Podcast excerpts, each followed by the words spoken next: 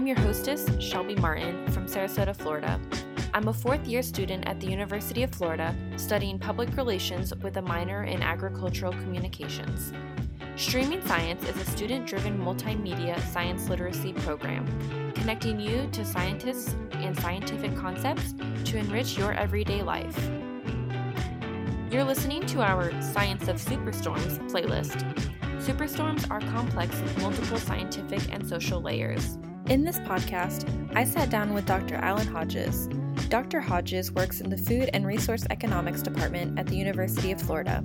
He serves as the Extension Coordinator and as the Director of the University of Florida Program in Economic Impact Analysis, which conducts sponsored projects for industry organizations and government agencies encompassing a wide range of activities and industries. He specializes in regional economic impact analysis, market survey research, agribusiness management, and biomass energy resource development. During our conversation, Dr. Hodges and I discuss agricultural economics, hurricanes, and the economic impact Hurricane Michael and Hurricane Irma had on the agriculture in Florida.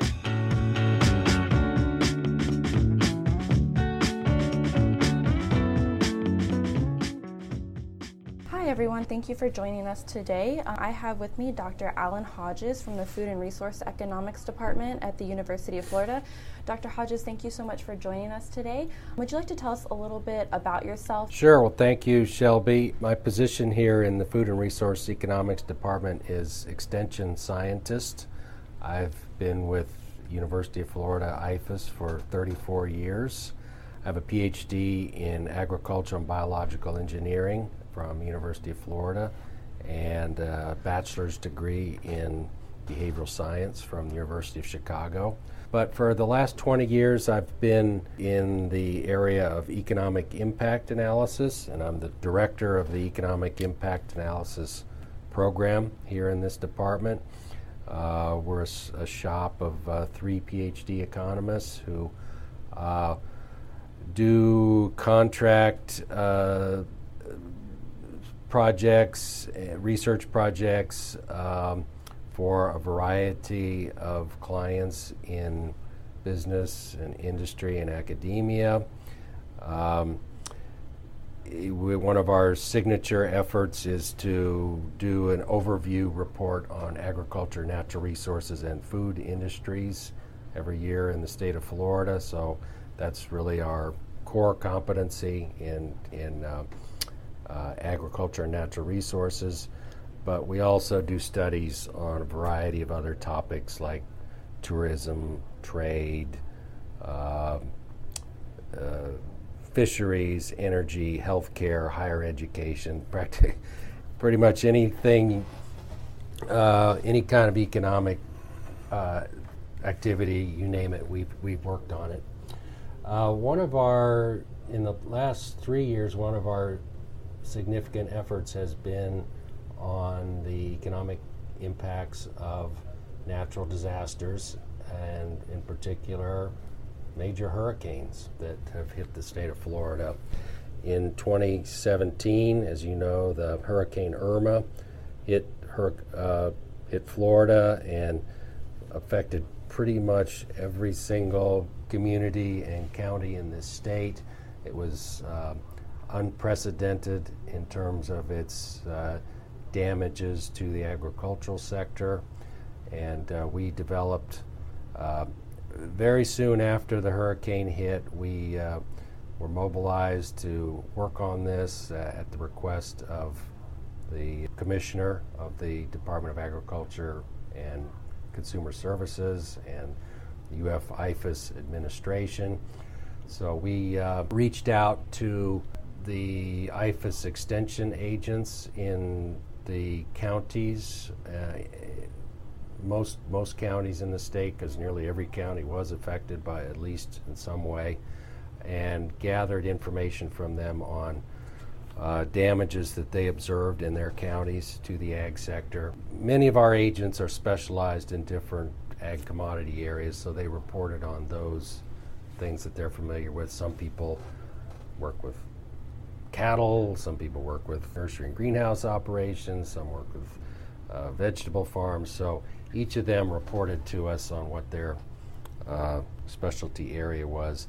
Then we synthesized that information together with the meteorological data on the storm. We got information from the National Hurricane Center on the exact track that the storm took through the state and the wind speed zones out around that's the center line of that track. So we were able to determine how much of the area in each county was affected by each hurricane wind speed of, um, I think it was category four storm winds uh, when the hurricane first hit down in uh, the Keys in South Florida, and it gradually weakened as it moved across land to category three, category two, category one, and eventually uh, the uh, tropical storm force winds that are I think less than 50 knots per hour. Mm-hmm. So for each of those wind speed zones,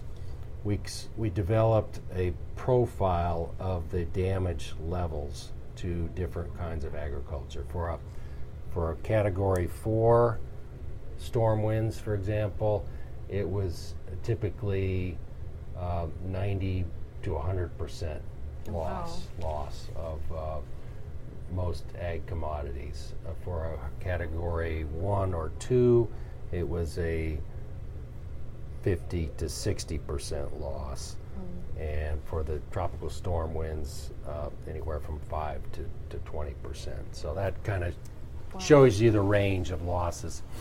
And then we overlaid that information onto a map of all the ag commodities in the state that comes from the U.S. Department of Agriculture National Ag Statistics Service.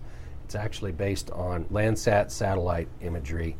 They fly over the United States every couple weeks during the summer and then compile this composite map of the that shows the main crop uh, or ag commodity grown in each and every part of the state down to about a 30 by 30 meter resolution. So pretty high spatial resolution on that. And then we also combined that with information from annual surveys and the Census of Agriculture that's done every five years provides data at the county level to sort of ground truth that information we got from the uh, satellite imagery. We knew what crops were being grown in and where they were explicitly and then we knew what the hurricane force winds were, and from that we were able to infer what the total value of losses was. Mm-hmm. We estimated that for each major commodity and then eventually reported that at the county level. We have a report on that I'll share with you. This was our final report in August of last year. The first report we put out was in October of 2017, just four weeks after the storm hit. We were very proud that we were able to provide that kind of very timely information. We were, the state and local policymakers were really desperate to have any information they, they could about this. So we provided early information that was used for the state disaster declaration by the governor and then also federal uh, disaster declaration by the U.S. Secretary of Agriculture that enables federal disaster assistance payments to go forward to affected communities and growers. In February of 2018, I believe, there was a bill in the U.S. Congress, the Wildfires, Hurricanes Indemnity Program, uh, WHIP is the acronym, that uh, provided 2.36 billion dollars in federal aid for the ag sector in California, which had wildfires that year, in Florida, and Puerto Rico. Those three areas were eligible that had Florida had Hurricane Irma and Puerto Rico had Hurricane Maria, which was absolutely was devastating. devastating to Puerto Rico. So we're very proud that our work on economic impact assessment was instrumental in getting that federal aid to growers here in Florida. And now, unfortunately, the way the federal government works is sometimes very slow. It's a very long, tedious process that local communities and growers have to go to to apply for that aid. They have to prove that they had, they have to show their production history to demonstrate that they had these crops in production at the time. And it, it takes months and months. Some of that, some of the growers in Florida are just now getting a payout from that mm. Legislation that was over a year ago. Wow. So it takes takes time. What were some of the industries that may have been impacted more than other industries by the hurricanes? sure, sure.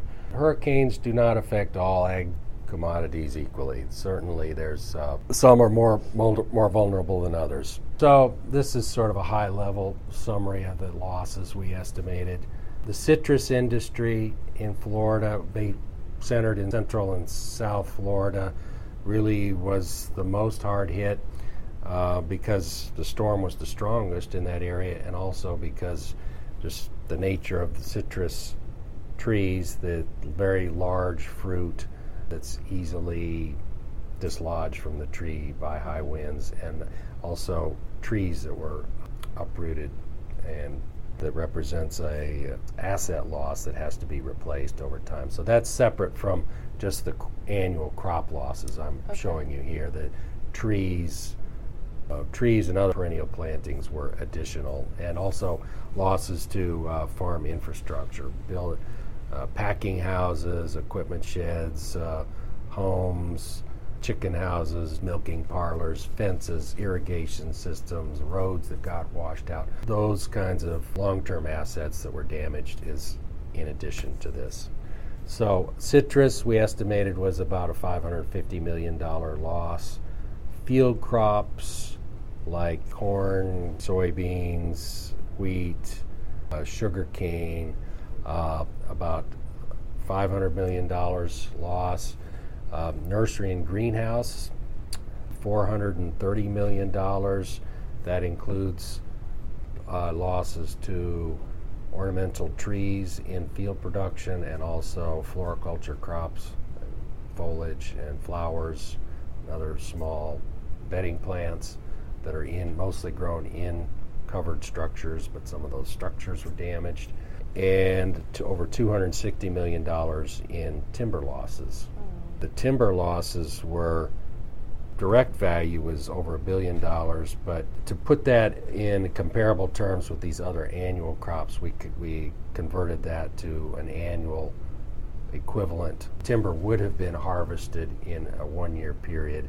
It's roughly one fifth of what it was the total loss. You you can't liquidate a billion dollars worth of timber in one year. They're, the market cannot absorb uh, that volume of product. Mm-hmm. So it's appropriate to adjust that to express it on an in annual terms that's comparable to the other crop and livestock numbers.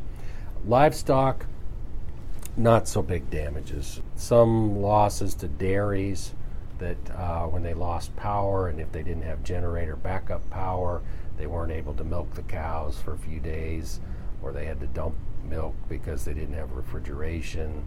Some some ranches had fences that got damaged and the uh, beef cattle escaped and got lost or drowned in a swamp, and some calves were, that were born uh, uh, suffered from exposure. So, but minimal losses, something on the order of 30 to 40 million dollars. Yeah, especially compared to those other commodity. Groups. Yeah, pretty small compared to the uh, citrus field crops and nursery. So that was just from Hurricane Irma. You mentioned the numbers for the timber industry. Do you know off the top of your head what the loss was with Hurricane Michael? For Hurricane Michael, hit the Florida Panhandle. Fortunately, it hit a very rural, undeveloped area. There was relatively little damage to urban areas aside from Panama City and Mexico Beach right on the coast. Mm-hmm. But inland from there, there are devastating losses to the timber industry. Okay. Florida Department of Agriculture, Forest Service It has a pretty good program in place for assessing timber losses. They have their own aircraft, they can fly over these areas and see the damage to the timber.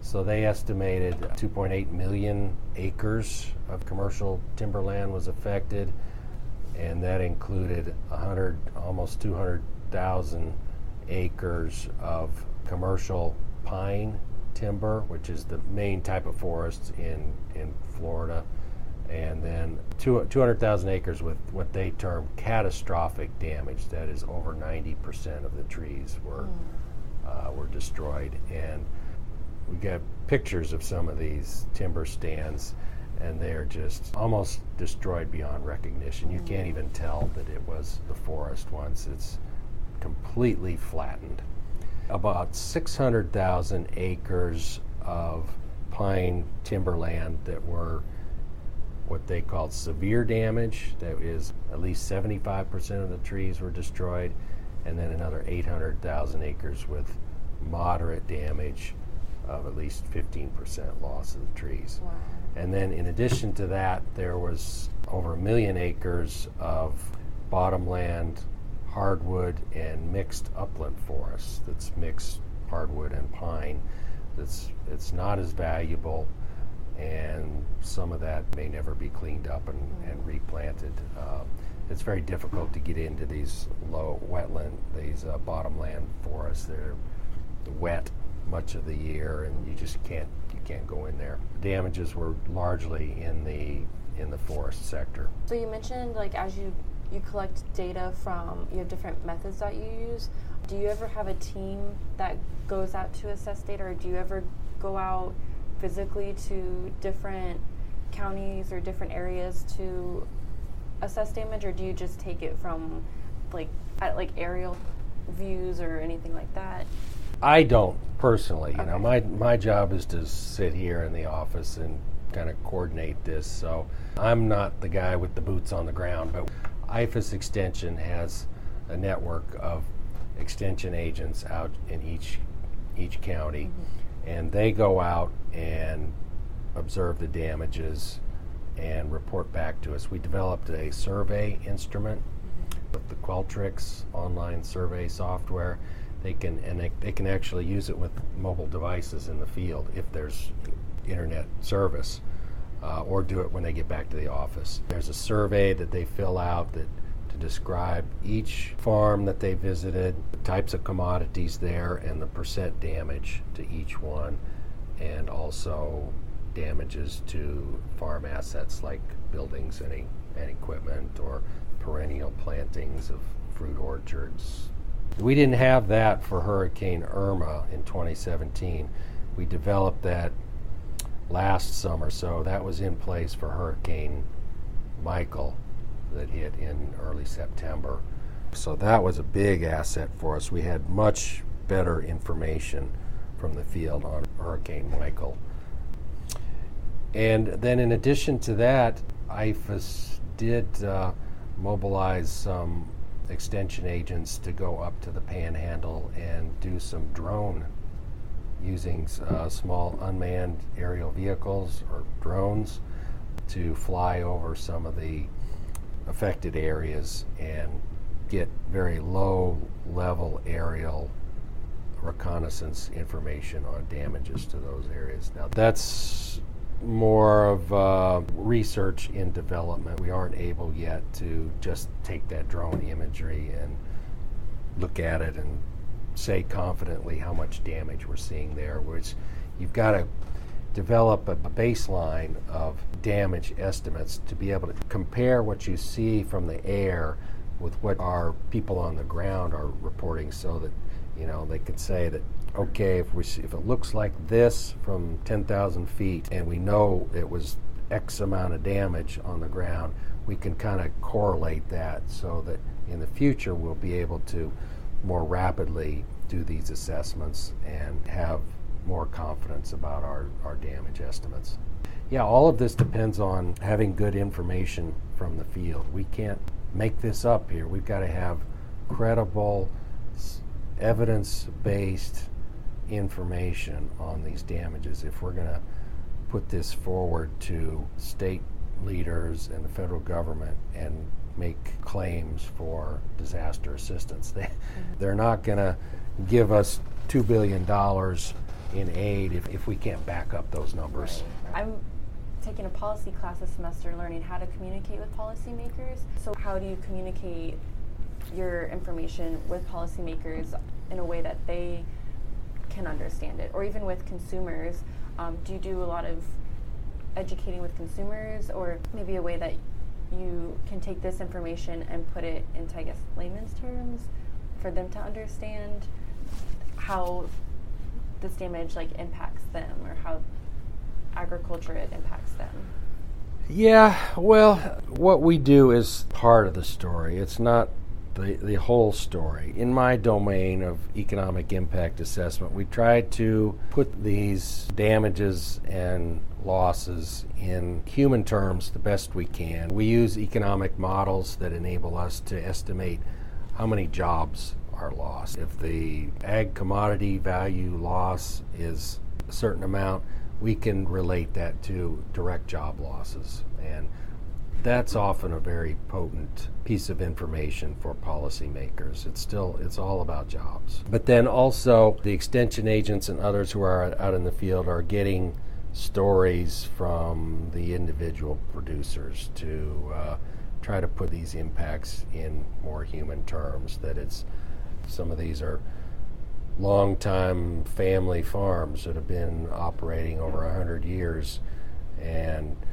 now that family legacy is, is threatened if they aren't able to, to recover from this natural disaster.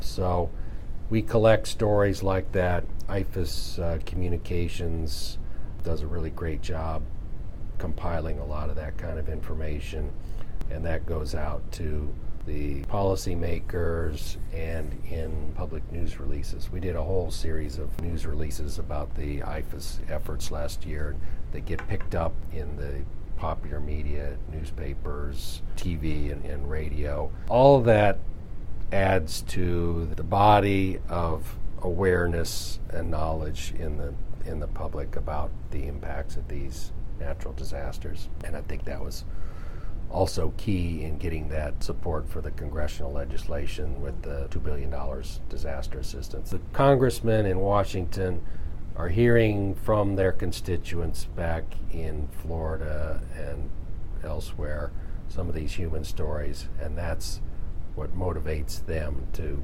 vote for this disaster relief. Um, so I kind of think with that we could just wrap it up unless there's okay. anything else you want to touch on or add.